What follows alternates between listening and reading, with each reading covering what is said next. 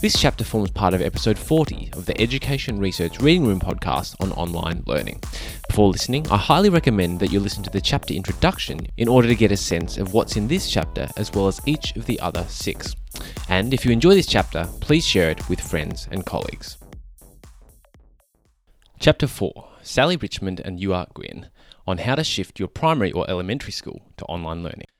Sally Richmond is originally from the UK and has been teaching overseas for 20 years. She has worked at Beijing City International School for the past nine years, and this is her second year as elementary school principal. Sally is currently in Phuket, where she arrived nine weeks ago for the seven day Chinese New Year holiday.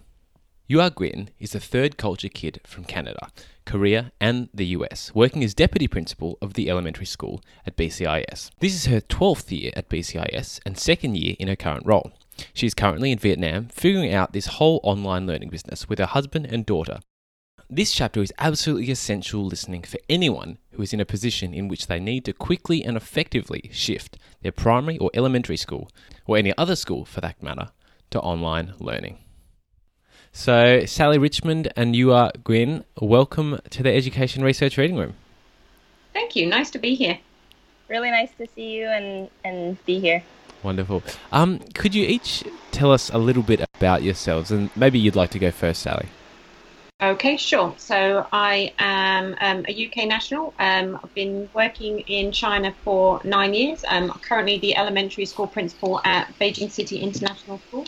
Um, our school has just completed week eight of online learning, and next week for us is our spring break. So we're quite ex- excited about actually having a bit of downtime.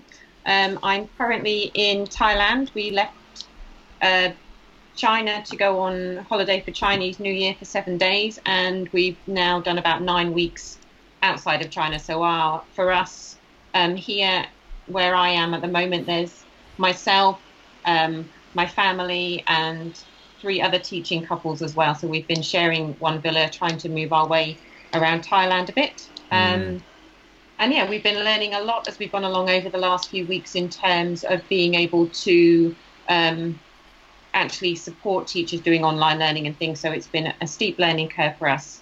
Um, but we're working our way through it slowly. Wonderful. You are. Yeah, um, I'm from Montreal, Canada. Um, I'm currently the deputy principal at Beijing City International School um, the elementary school section. Mm-hmm. Um, like Sally, we left uh, Beijing on holiday for Vietnam, and so this is our ninth week here. Um, interesting fact: our our uh, hotel has closed at the moment, and so we're in a seven-story hotel. We're the only ones staying in it, so we're feeling very lucky that they let us stay. Um, yeah, uh, the whole online learning curve has been um, steep, but we're taking it as an opportunity to grow and learn together as a staff. Fantastic. So, could you just um, tell us a little bit about Beijing City International School? What what year levels? Um, how old are the kids? How many grades? How many kids? That kind of thing. Sure. So um, we actually have three different divisions. We have an early childhood centre, which is toddlers, so two year olds through to kindergarten. Um, elementary school, where you are and I are, is grades one through five. And then we have obviously a secondary division as well, and they are grades six through 12. Um, about 1,200 students in total, of which about 450 are in the elementary school with us. Okay, huge. Um, you said you've been doing the online thing for eight weeks now. Um, I can imagine there's been a bit of a, a, a real journey of you know emotions, skills, you know, learning curves along the way. Could you just um, take us through that story a little bit from the day that you found out that you had to go online to how much time you had to prepare? What are some of the things you started to do straight away, um, and how that all went? Sure. So we probably found out about the Wednesday, about a week into our Chinese New Year holiday. So Wednesday, and we were due back at school the following Tuesday. Mm. Wednesday was kind of when it was hinted that it might happen for a couple of weeks. Um, by the Friday, at the time I was in Vietnam as well, and it coincidentally we were with the ECC principal and the secondary school principal as well. So we managed to spend the Friday, the last Friday of our Chinese New Year holiday, where we sat down and we would we brainstormed the kind of the guidelines for our online learning for for teachers so that on the Monday they'd have something to work on and go. Um, we had told teachers by this stage, and I have to say, our staff were awesome at getting themselves motivated. People were asking questions. There were no complaints. People were really quickly on board with what we had to do. So they um, were really happy to help out. Monday, Tuesday was more of a soft start for us. So we kind of worked out how it would look, um, what we would need to, to do differently, how we could communicate with parents um, and with students as well. And talking from the elementary division, we were really lucky because our students were also already familiar with using um, the platform Seesaw. So that, that kind of helped us a lot. That's how we launched stuff to begin with. I don't Cool. know. Yeah, yeah. Could you tell us a bit more about the kind of digital infrastructure you had already? So you mentioned Seesaw. Could you tell us what Seesaw is and how students and teachers were already interacting with it? You, do you want to talk a bit to that? Yeah. Um, so we've been using Seesaw as our learning um, platform to share with parents, with peers, and with other teachers. Um, we use it to uh, we use it as an e-portfolio as well. So we had that already going. The ECC actually uses Seesaw as their reporting system. So it's uh, something that students learn at quite a young age and um, are quite experienced with it while they when they come up to the elementary school. Um, the and so we were really thankful that the teachers already knew how to use it and navigate it quite easily, um, as well as parents. Um, so parents have uh, the family app at home and they've been using it as well. So we were lucky we had that. A small adjustment that we needed to make was grade one through three.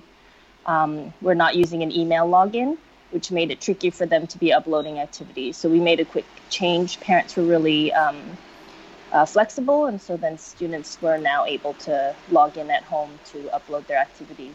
Thankfully, Seesaw has um, have now they've opened up a home learning code, which would have been great eight weeks ago, but I'm glad that they were able to do that for other folks in the last couple of weeks. Great. So what are the functionalities of, of Seesaw? So you can um, put up announcements um, that students cannot reply to, but just uh, are uh, things that notify students as well as parents. You can choose either students and parents, or just students, um, or just parents. And um, you upload your work. You can comment on each other's work. Teachers can feedback, uh, leave comments. Um, there's the options of leaving feedback as a voice note. Um, teachers also upload uh, assignments or activities through the activities function, in which you can see all your students and who has uploaded and who hasn't. And also, you can continue to uh, feedback there. Um, everything's very visual, so it's quite helpful for the younger. It's very accessible for the younger students as well. Um, the grade four and five students um, have been using Teams, uh, Microsoft Teams. Mhm. So they had they were using Microsoft Teams as well as um, Seesaw. So they had both functions that they were navigating, uh, which made it quite easy to move to um, calls uh, using Microsoft Teams to start off with, uh, whereas the other grade levels were using Zoom. Okay. What are some of the differences between Seesaw and Microsoft Teams, and um, you know which you know which of the two softwares might uh, might suit who better, or what kind of context would each suit better? Um, so the reason why we didn't get rid of Seesaw completely for grade fours and fives is it's very visual. Um, it's really quite easy to navigate, and it's quite easily easy to navigate for parents as well. And so what it, when we have homeroom teachers as well as spe- specialist teachers all navigating um, both teams and Seesaw, specialists, for example, had more um, success in giving feedback and having almost like a conversation on Seesaw versus on Teams. Um, teams, on the other hand, is quite um, tricky to navigate for younger students because you need to log in and you need to really be able to navigate the platform well, whereas Seesaw is very, very much kid friendly. Um, and teachers have been teaching the students about how to use it s- since the beginning of the school year. Okay, so you're saying Seesaw is probably more appropriate for younger kids, and Microsoft Teams maybe older kids. Yeah, yeah. Yeah. Um, is there anything um, when when teachers? So some teachers would teach across both. Are they ever using Seesaw and they go, "Oh, Seesaw doesn't do this thing that Teams does. I wish it did it," or they're ever using Microsoft Teams and they're going, "Oh, I wish I was using Seesaw right now because I could have done this or this or this." I think for um, teams, you can have direct conversations with students. So that they have a chat function where you, you can say like, hey, um, make sure you upload this. Whereas in Seesaw, you don't directly communicate with students other than commenting on their work. Okay. So it's not real real time. So there's that. But also at the same time, um, maybe it's less appropriate for younger students to be chatting with teachers real time as well. Okay. Um, although there are times I'm sure that teachers are like, oh, I wish I could just tell them this at this moment. Um, so in that case, I think Teams has that function. Mm. Um, yeah, yeah. Okay, cool. So on that, fir- by the end of that first kind of Friday night, um, Sally, once you'd nutted out some plans with your with your colleagues, what what's the kind of um, what had you decided, or what was the framework that you constructed or envisaged? So oh, I think the most important thing that we decided on very early on was that we wanted to keep the face-to-face communication going as much as we could. Um, to begin with, it didn't actually involve video calls, but the one thing that we really wanted teachers to do was make sure that they were sending a morning message every day. So a morning message for us looking like a social check-in rather than an academic morning message. So all of the homeroom teachers and all of the advisory teachers in secondary school send short one or two minute video check-ins this was our so to start with on the first monday when we started that was kind of the first thing the students saw was their teacher saying hey good morning. I know this is a bit strange. We don't know how long this is going to last for but i hope you're okay. So that was something that we really really wanted to make sure that was consistent across all of the grade levels in the school. Um, and that has continued it has evolved slightly but that has continued. Um, another thing that we really wanted to make sure that we didn't have some classes doing, I don't know, 17 things in one day and one class doing only two things in, in, a, in a day. So trying to make sure that that was a consistency as well, not necessarily across the whole school, but within each division. And um, so we decided working as much as we could on Beijing school hours and the teachers are expected where possible to try and work between 9 a.m. and 3:30 Beijing time, no matter where they are in the world. Uh, and again, it's evolved as teachers who maybe started off in China have then moved home, or people have moved countries, which has happened a few times. Um, so trying to make sure we were sticking as much to China time so that um, it was all children had similar access. Um, the online live learning, I, I, think, has been an issue and continues to be a bit of an issue just because of Wi-Fi connection, depending on where people are. But so that was something that kind of has evolved over the last few weeks, even though it wasn't necessarily there to begin with. Um, trying to make sure that we weren't giving students too much.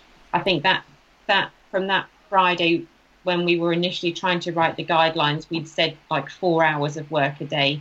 Um, for, for students because that would consider like recess times and snack times and lunch time and, and discussion times. Um, for us, definitely in the elementary school, in that very first week, we gave them way, way too much work. So we really streamlined and looked at that kind of as we went along, um, getting feedback. Um, but I think making sure that we weren't just saying, right, this is what you're going to do, and it's going to take you an hour to listen to me or read through whatever and another hour to do it. So trying to make sure that we were being realistic with our expectations as well. So I think those are probably the main things we wanted to try and um, do to begin with. But obviously, it, as we've gone along, every, so much has changed since then. What's changed? Um, so we have, I think we found out our teachers to begin with were spending, especially in the first week, were number one, we were setting way too much work. So we kind of we looked at how many activities and things in a day.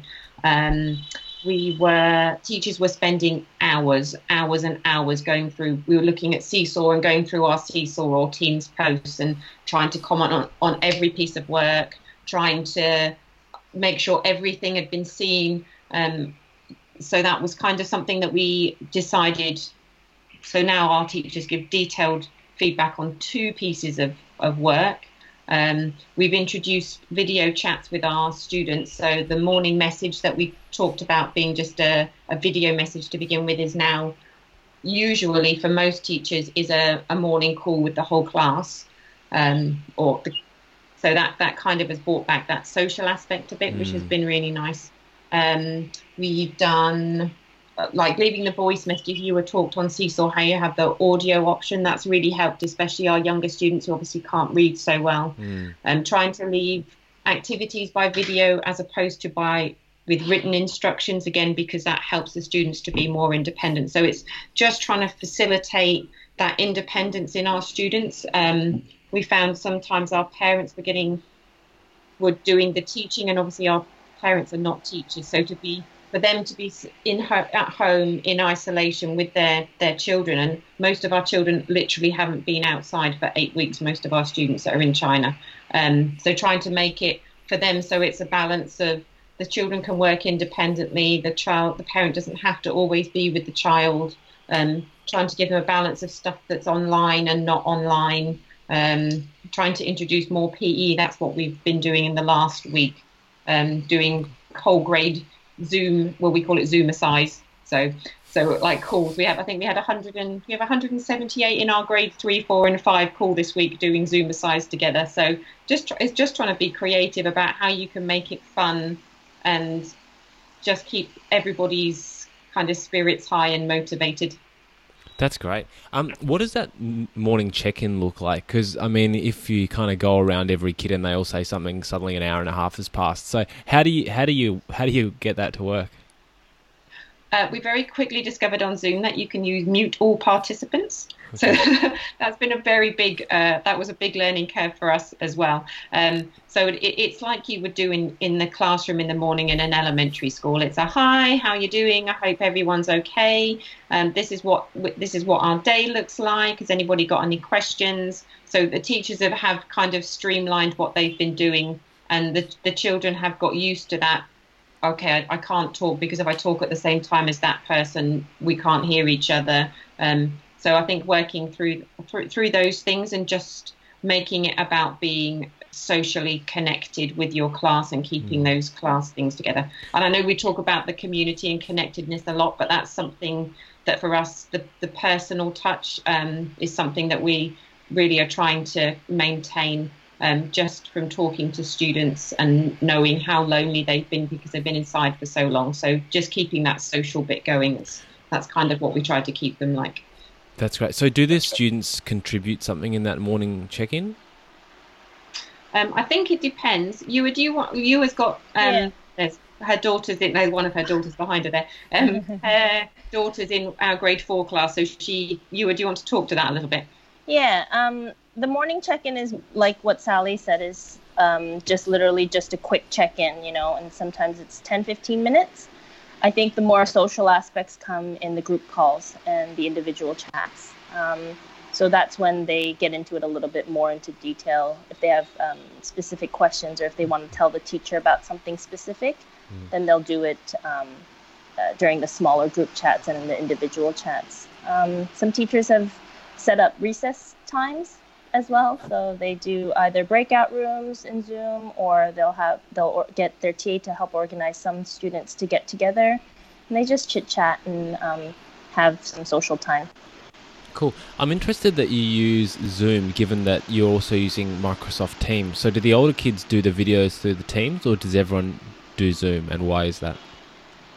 So that was a bit of a um, learning journey for us as well. So we started with grade one through three using Zoom, and grade four and five using Teams. And um, what we found out soon enough once we started the class meetings is that through Teams, you can't actually see all students.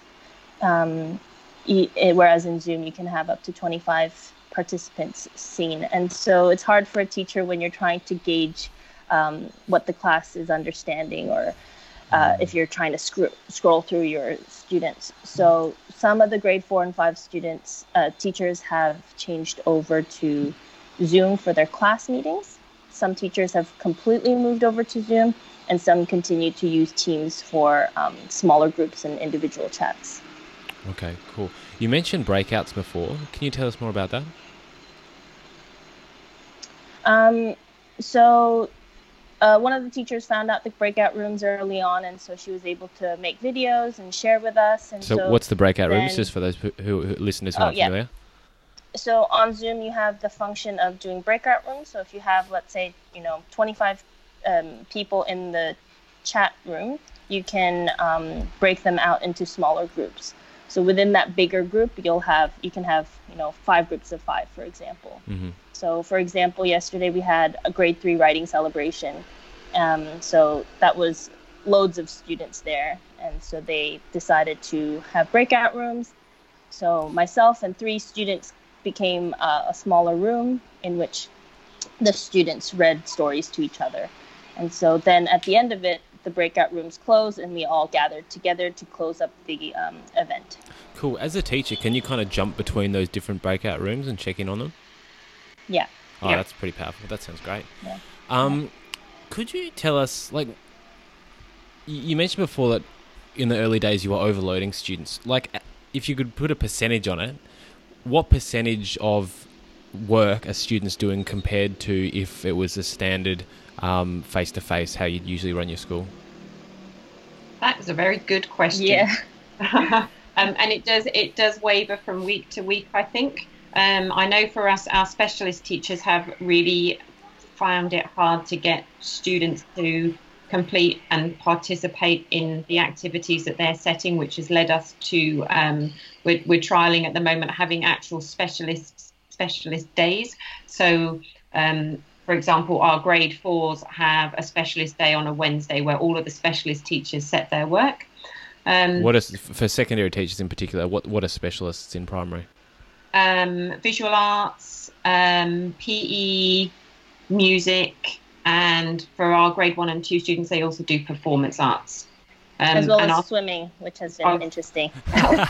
swimming, swimming has now kind of evolved into more of a kind of a keep fit Yoga. physical activity. Yeah, yeah, exactly right. So Yeah. that that that's been a, a challenge for for Danielle as well, I have to say. But um, so that so that so that's that's helped a little bit. Um, so specialists definitely have had the lowest response rate so far, I think.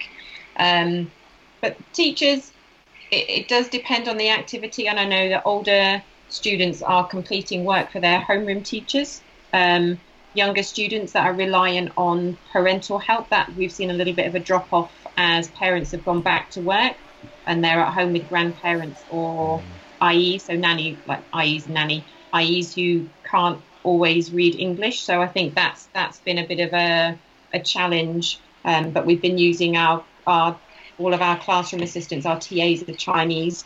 Um, so they've been really good at, at, at kind of checking in with those students that really need that extra support as well. So, yeah, I, I think completion rate is not as high as it would be at school, but people people are doing the best that they can Mm. for sure. Fair enough. I asked the question because um, you know, a lot of teachers will just be starting with um online learning, and so I'm just trying to get an idea of where they should set their expectations in terms of in comparison to where they were before. So, should you should teachers expect to just try to set like sixty percent of what they were before, or something like that, or what what would you recommend?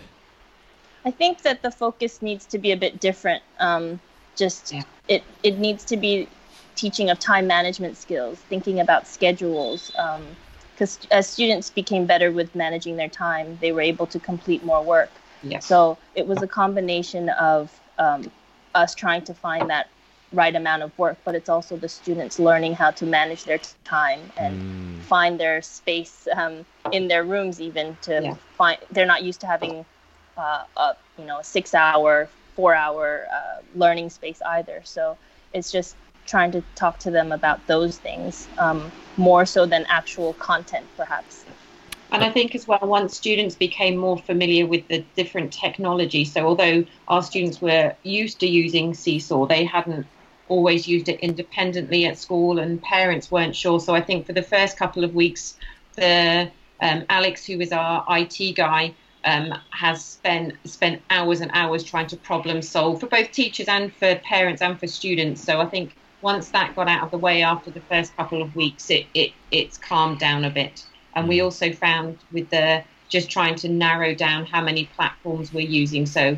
for us, Zoom, Seesaw and Teams, we, we don't really want to add more into that necessarily because, again, then you go back to the beginning of that learning curve and you have to reteach all mm. over again. So I think it's making sure you know what you're going to use, how you're going to use it, and have somebody on board who is going to be able to problem solve quickly to help people and answer a lot of the same questions. Which is, I know you were saying we had people make videos. That's been something that was super useful for us to just go right this is the video on how you work Zoom. This is the video on how you can do this on Seesaw. This is how you can.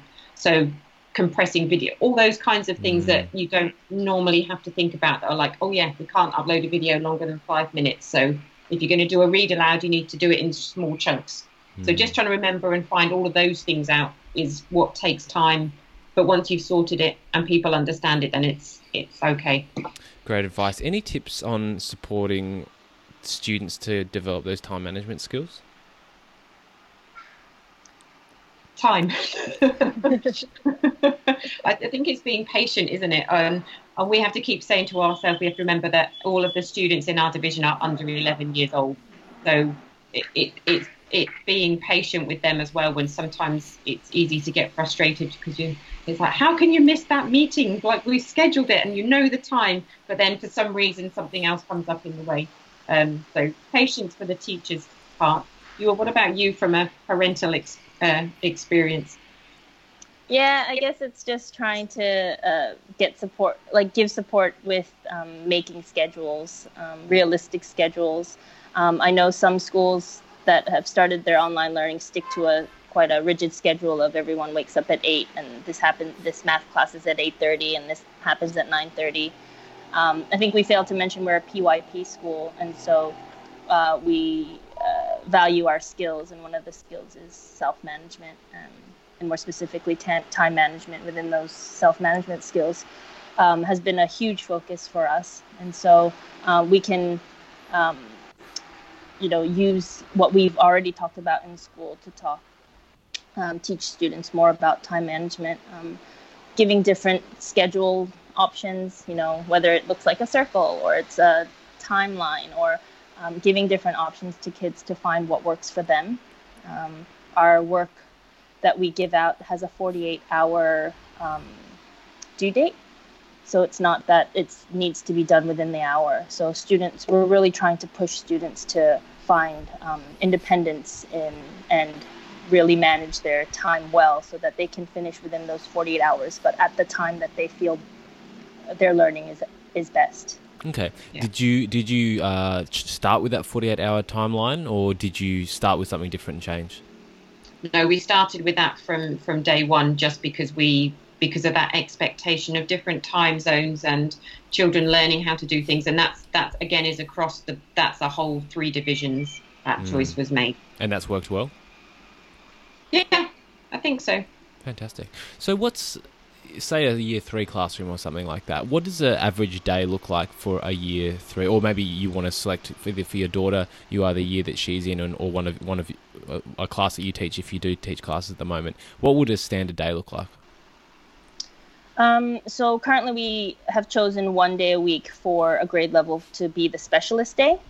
And so on that day, the students are sp- um, focusing on specialists. The other days are homeroom subjects and on two of those days will be um, Mandarin lessons. Um, so a normal day would start with uh, students waking up to their uh, community call or whatever they call it. My daughter calls it their community egg call. Um, so that's at um, nine o'clock.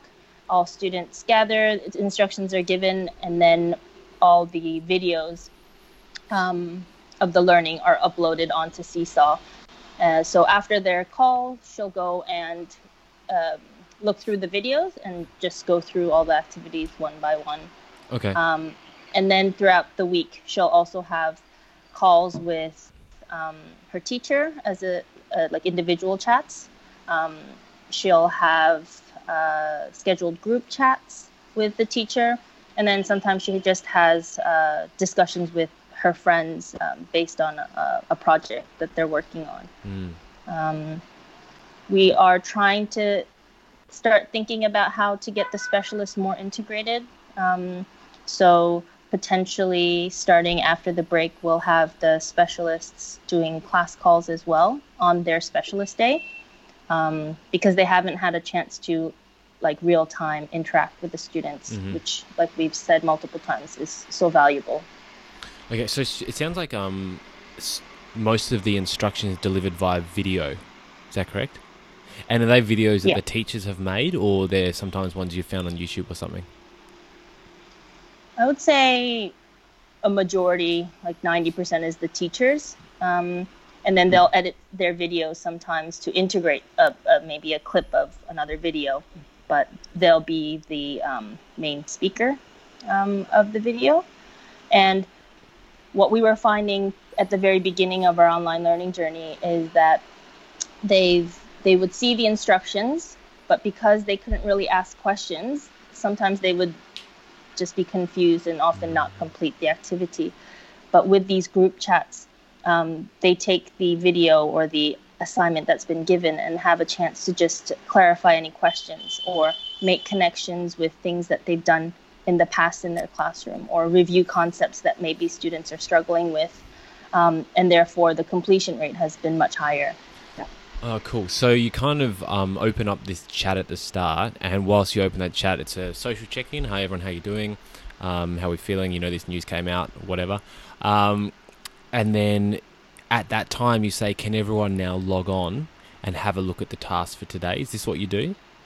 And then they kind of um, have a get get work out what's there, or um, I think it's a a little bit of both. Um, they the, everyone won't log in at the same time. The teacher will most likely screen share, um, but we'll do a brief overview. It won't be like the detailed parts of it. That'll be done in the group chats. Okay, so so the teacher might they do the intro at the start of the day, then they screen share and they say this these are the tasks for today. You know, it might be four or five videos or something like that, and then some PDFs or something for the activities associated with it. Um, and then they say go in. And then what's what are the group chats that you're talking about? So we actually use a program called Calendly, um, and so students can sign up for different slots. So teacher might have you know four math slots that week or four writing slots. Um, some are flexible in that students can opt to take or not take, um, and others will be strategy groups. So a teacher might think, "Oh, these you know four kids are really struggling with um, lowest common denominator. So she'll create a little math group for that that particular concept. Um, and sometimes it's it'll just be random groups, so that there it's more of a um, general check-in in terms of academics as well as social. And some it's just more friendship groups, so that kids are discussing more. So how how are those group check-ins scheduled throughout the day? Um, it varies per teacher. Um, but usually the week before, there'll be a Calendly invite, which shows all the different time options. Um, for the younger students, the parents will be opting in to sign in for them. And for the older students, they'll be choosing their own times that work for them. Okay, cool. So, so a student, they have the intro, they see what's to do for the day, that call finishes, they then will select one of the activities that they need to do. Uh, they'll watch the video, they'll try to work through that. Then, if they get stuck, they can message their teacher. But also, throughout the day, there's probably like two, three Calendly events that they can choose to attend, and some of them will be targeted towards that activity. Am I kind of starting to get the picture? Yeah, yeah, yeah. Okay, cool. Yeah. All right. And all of your students have someone at home with them that kind of supports them along, whether it's mum or dad or an ayi? Pretty much, yeah. Okay. Very good. Now, with these videos, how did all of your teachers already know how to make videos, um, or if not, how did you skill them up? Good question. I think for the most part, most people knew how to do it. Um, as I said, our tech guy was very hands on, so creating videos for people to watch about how to make videos and how to compress videos and how to edit videos. So that the first two weeks, especially, was very um, heavy for him on that. But he also was happy to, I don't know, call through WeChat or a different platform just to, to help people out as well. So he did a lot of screen sharing to show people how to do things too. So um, I know for some of our teachers, it was a very, very big learning curve, and for some of the others it, they, who were a bit more tech savvy, they were able then to support other people from their teams. Mm. So it's been it has been a real joint effort with people helping each other out, trying to work things out. Okay, what software do you use for those those screencasts, those videos? Oh, I personally use Photo Booth. Um, okay. I use iMovie. Um, what what else is there? You have QuickTime? Uh, Stream, Loom. Um, yeah, I think those are the main ones. Yeah, and people tend to stick with ones that they know as well. So, for example, I use I usually do a morning message on a Monday for students, which I then share with them. But I always use Photo Booth because I'm that's what I'm most comfortable with. But if we are we record our assemblies to share for students in different time zones if they can't watch them. But then I would edit that using iMovie, for example. Okay. Um, and Handbrake is the one that I personally have been using to compress videos as well to make them smaller. Okay, Handbrake. I haven't heard of that one.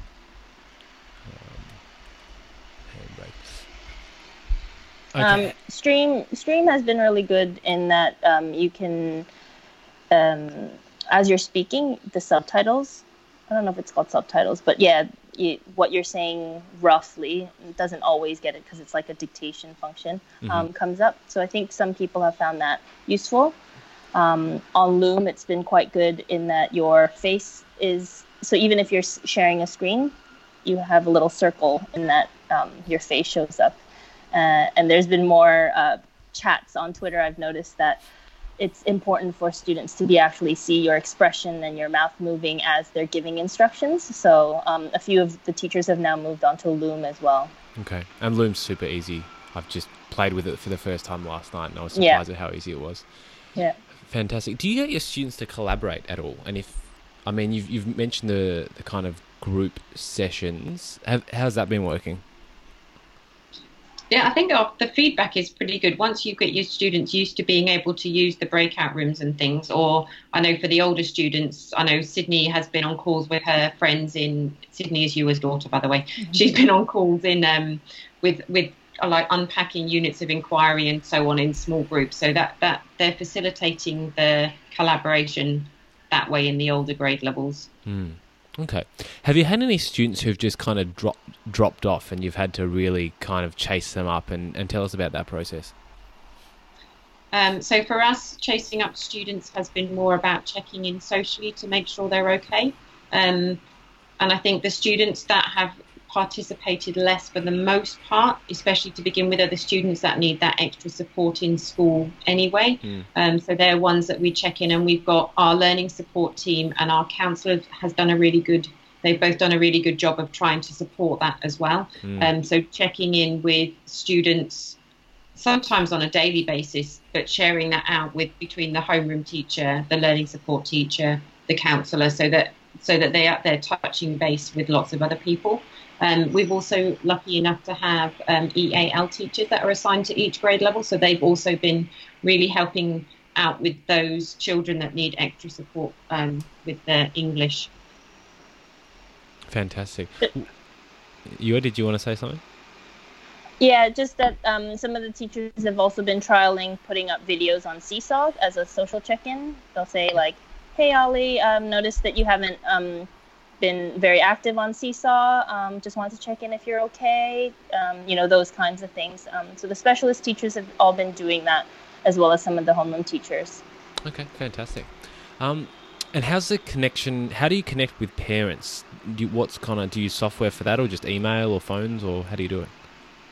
Um, so we've been doing emails like I've been sending weekly emails to parents, um, just communicating anything exciting that's happened or anything new that's happening. Um, for us, when we were trialing our um, starting off the video calling, we emailed them and said, look, this is a brand new thing for us. This is a brand new thing for the students. We're going to give all these different things a go. We don't know what's going to work because we've never done it before. So please be patient. So I think we we have been very tried to be very open and transparent with our parents about it's a learning curve for us as well. Mm. Um, our head of school has sent out also sends out either a video sometimes she's done or emails as well just trying to keep people um, in the loop for what we're doing. Um, we've done parent surveys, so I think we've done three now, I believe, and that comes through our communications department. So that's they're three division wide, um, and parents respond to them, and then they share the results with us.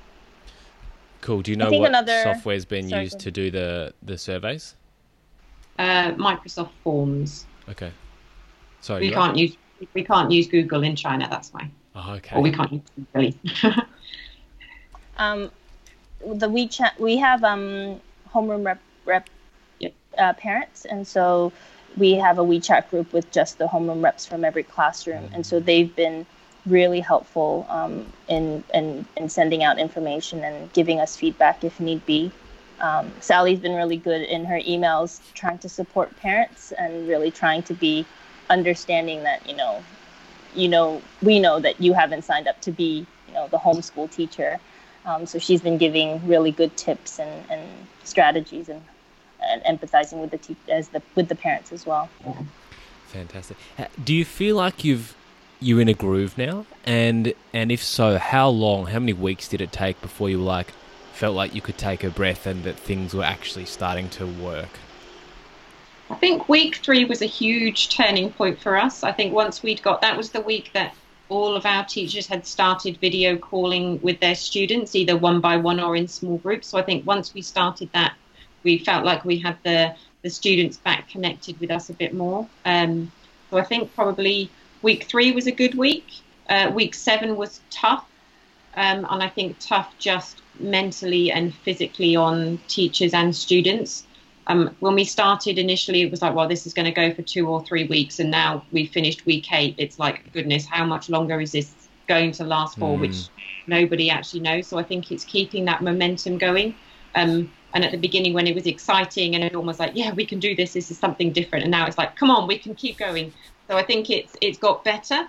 Um, and it's it is just tweaking things along the way as we go and answering questions from teachers, answering questions from parents. So those those things are still happening. Um, trying to respond to survey like suggestions from surveys. Some of them uh, we worked this week on a list of, of, questions that we're trying to action to to move our online learning forward. So mm-hmm. there's so I don't think we've ever ever going to actually be able to stop and go yes we've achieved this we've done it. I think it's always going to we're going to find ways that we can evolve and move forward and make it better. Um, but I know people are working there, working as hard as they can possibly work. Our teachers are giving 110% to what they're doing, and it's it's much it is much harder work than being in school. Actually, I have to say, it's much more intense. I think because you've got your devices to hand all the time, so it's making sure that people are actually stopping and switching off, and and making sure people have weekends and don't work 12 hour days, which mm. would be hmm. very easy to do. Totally. What were did any of the parent suggestions from those surveys come to mind as things that were really good ideas and that you've implemented? Um, I'm trying to think what some of them have been over the last couple of weeks. Just things was, like go say you. Um, there was that one about more um, being active. Um, oh, yeah. They wanted more PE. Um, so instead of having more like PE classes, that's how we started Zoomercise with mm. um, the PE team. Um, and now some of the grade five uh, students are stepping up as leaders, and they'll be leading the Zoomercise um, once at least after the break. So that's been good. That's great. You could broadcast across the world and get everyone involved. I'm sure there's, there's more right. of us who need. I'm yeah. definitely getting a sore back from sitting at the computer for the last four days. Yep. Um, is there anything? Yeah, yeah, go. Oh, I'm just going to say there was another thing that we did as well, which was we've had a few screen-free days. Well, actually, no, a few. We've had two screen-free days now, and that was that was kind of as a re- as a result of parents saying my child is spending so long looking at their computer. What else can we do? So for those couple of days, we've we've given activities that have been offline. Um, in theory offline for teachers as well but that's a bit that's a bit trickier because people have been using those as as planning days and catching up with their teams and things um, but for, for students, I think that's been really nice, encouraging them to do different activities at home, um, just for mental health and, and kind of just mm. healthy minds and bodies. Fair enough. Um, as leaders, what do you think it was important that you did in the really, really early days to help um, get things started and off on the right foot? I think making sure the guidelines were really important. So making sure that teachers knew what, what was expected of them um, and trying to be realistic with those expectations. Um, I think the the communication with our staff has been uh, we always again talking about that connection and that community we're we are a very close community school so i think it's making sure that people understand that even though we're not all in the same place that they can still talk to us they can wechat message us they can video call us um, and just trying to make sure that we're hitting all of those groups of people that need to be able to talk and and share with us. Um, I think uncertain times means that people get nervous and they get anxious about things that they wouldn't always be worried about. So just making sure that people know they can still reach out to us if they need anything. So mm. making sure that people have that understanding and knowledge, I'd say, was probably one of the most important things for us. Mm. Um, I do want to add that um, using the middle leadership team to the maximum has been amazing. A big shout out to our team leaders and yeah. to our PYP coordinator. Um, I think we learned quickly after the first couple of weeks not meeting regularly that we were all feeling disconnected and not knowing what each other was doing. So um, the PYP coordinator Sally and I we meet every morning um, at a certain time, and that's been a big game changer. Just because then we can communicate things that we normally wouldn't because you wouldn't reach out for small things. But because we have that meeting time, we can really be thorough. Same thing with our team leaders. We have a weekly meeting, um, which we didn't start off with, which again um, was difficult because there was a disconnect there. And now we have that forum to, to get together and discuss things like um, this is what the parents say. Um, what do you think feedback should look like? And we have those um, kind of discussions. I think that was really, really important in um, being where we are today. Yeah, and I think taking those discussions out of out of text format as well. So to begin with, we were doing a lot by email or by quick WeChat message, which then meant people were continuously checking their phones and mm. things. And what we found is actually for us, it's much easier to have a face-to-face conversation. Um, so that's that kind of is what led to our the the weekly scheduled meetings. It's it just means you can communicate face to face and see what other people are thinking. And I think it just encourages people to be more honest and open as well. Mm. Yeah, totally. Is there anything you'd do differently if you were to start out again? Uh, probably many things we would do differently. I think we'd start off with our the face-to-face communication meetings. I think that would probably come quicker than week two or week three. Um, the video calls to students in the first week, it was just it was a bit chaotic in terms of just everybody trying to work things out. But I think getting those those video calls with students going as quickly as possible is probably something we may have tried earlier on. Although I think at the time we did it as early as we possibly could have done. But I, that would be a, that would be something I'd recommend to people is trying to get that done sooner rather than later. Um, and we, I guess, we're fortunate as well in our school is that all of our students have access to some kind of device, be it a computer or an iPad or a phone or something. Mm. Um, so that that has made our job easier to a certain degree, I think, than those. I know there are other communities out there that don't have that same luxury. Totally. Is there anything that, as a school and in terms of this online learning stuff, you're still struggling with and you just haven't quite worked it out yet? Um, I think I think uh, one thing that we've been talking a lot about is uh, feedback for students and what that looks like.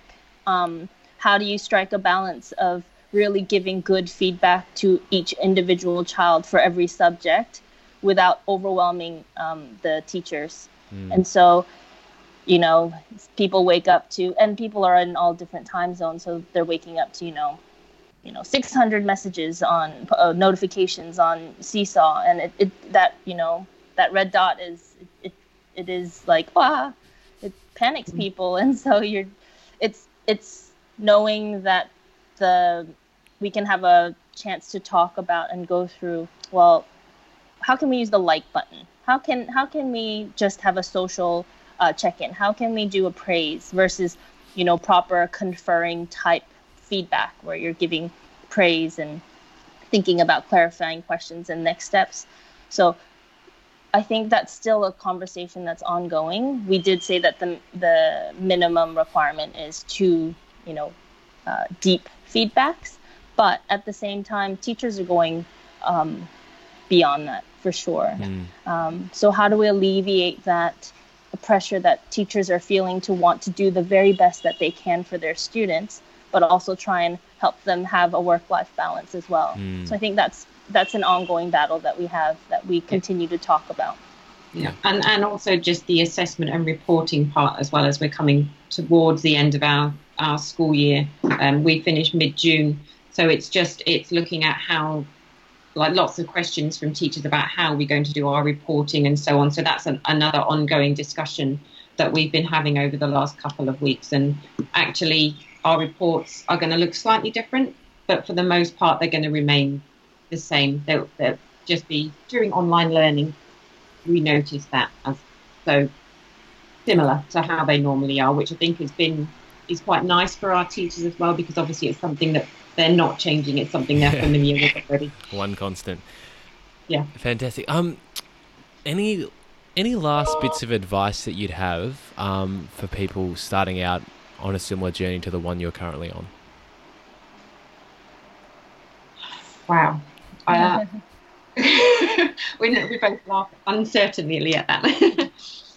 I think as um, leaders to take care of your staff um, as um, you know more than teachers trying to really make that personal connection making sure that they're personally okay feeling emotionally um, stable, um, trying to help alleviate anything that we possibly can. Mm. Um, I think that's probably one thing that we've tried to focus on as much as possible. Um, yeah. yeah. And I think it's all about the people as well. Like you were yeah. saying, if we don't have the people that are happy and healthy, then we don't have a school. So I think it's making sure that it's it's considering the needs of the teachers. And you were always saying about using our team leaders. Well, our team leaders are, are all homeroom teachers, so it's it's making sure that they're the people on the ground who are trying to put into action what we're what we're talking about. So making sure that they have some input and some say into what's going on as well, um, mm-hmm. and help with some of that decision making because ultimately they're the ones that it affects in terms of their teaching role. So I think it's being mindful of, of that as well and making sure that people know they don't have to be happy every single day. And and that's that's okay because that's that's human nature. And if you're not having a, a happy day then feel reach out and talk to somebody. Uh, don't go through it on your own because everybody's in the same situation and we understand that people have ups and downs. And there have been many ups and downs no doubt, no doubt. Great advice. Where can people go to find out more about um, Beijing City International School, or or any any tips you've shared online uh, for teachers in a similar position?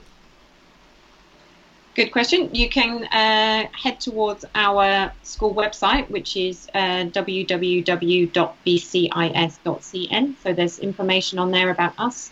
Um, we have been posting on Twitter and Facebook Instagram. Um, oh, you have disappeared um, on there as well, so you can go and you can have a look at those. I don't know if you have a comment space underneath, but we can send you our um, handle, handle, Twitter handles, or we Twitter can send you our sure. um, and we have been sharing our online learning documents as well, so we can also give you a link to have a look at those. Um, and you can attach them to the bottom of your podcast as well if that's a possible thing to do. Fantastic. That would be amazing. So, Sally and Yua, thank you so much for your time today. Um, it's really amazing. I mean, I've spoken to quite a few people about distance learning um, so far today, but most of those people are people who you know have been doing it for a while. But it's amazing to hear from a school, you know, at the eight week mark. Uh, the journey you've gone through, the things that you've learned. Um, and I guess something that really came out to me today was the, that strength and that importance of connections and relationships and looking after each other and things like that. Um, I'm incredibly impressed by how you've managed to bring together such a cohesive program in such a short amount of time, and it's really wonderful that you you've been willing to share your experience and your knowledge with people um, through this platform and also through the guide that you've created that we'll make sure we share. So thanks so much for your time today, um, and all the best with the, with the future. Thank Lovely you. speaking to you. Thank you. If you enjoyed this chapter of the ERRR Podcast Online Education Special, please share it with friends and colleagues. And please consider supporting the ongoing production of the ERRR Podcast at patreon.com forward slash ERRR. Signing up as a patron helps to communicate to me the value that listeners are receiving from the podcast and helps to keep the production of the podcast financially sustainable into the future. That's patreon.com forward slash ERRR. I hope that you enjoy the rest of this education special.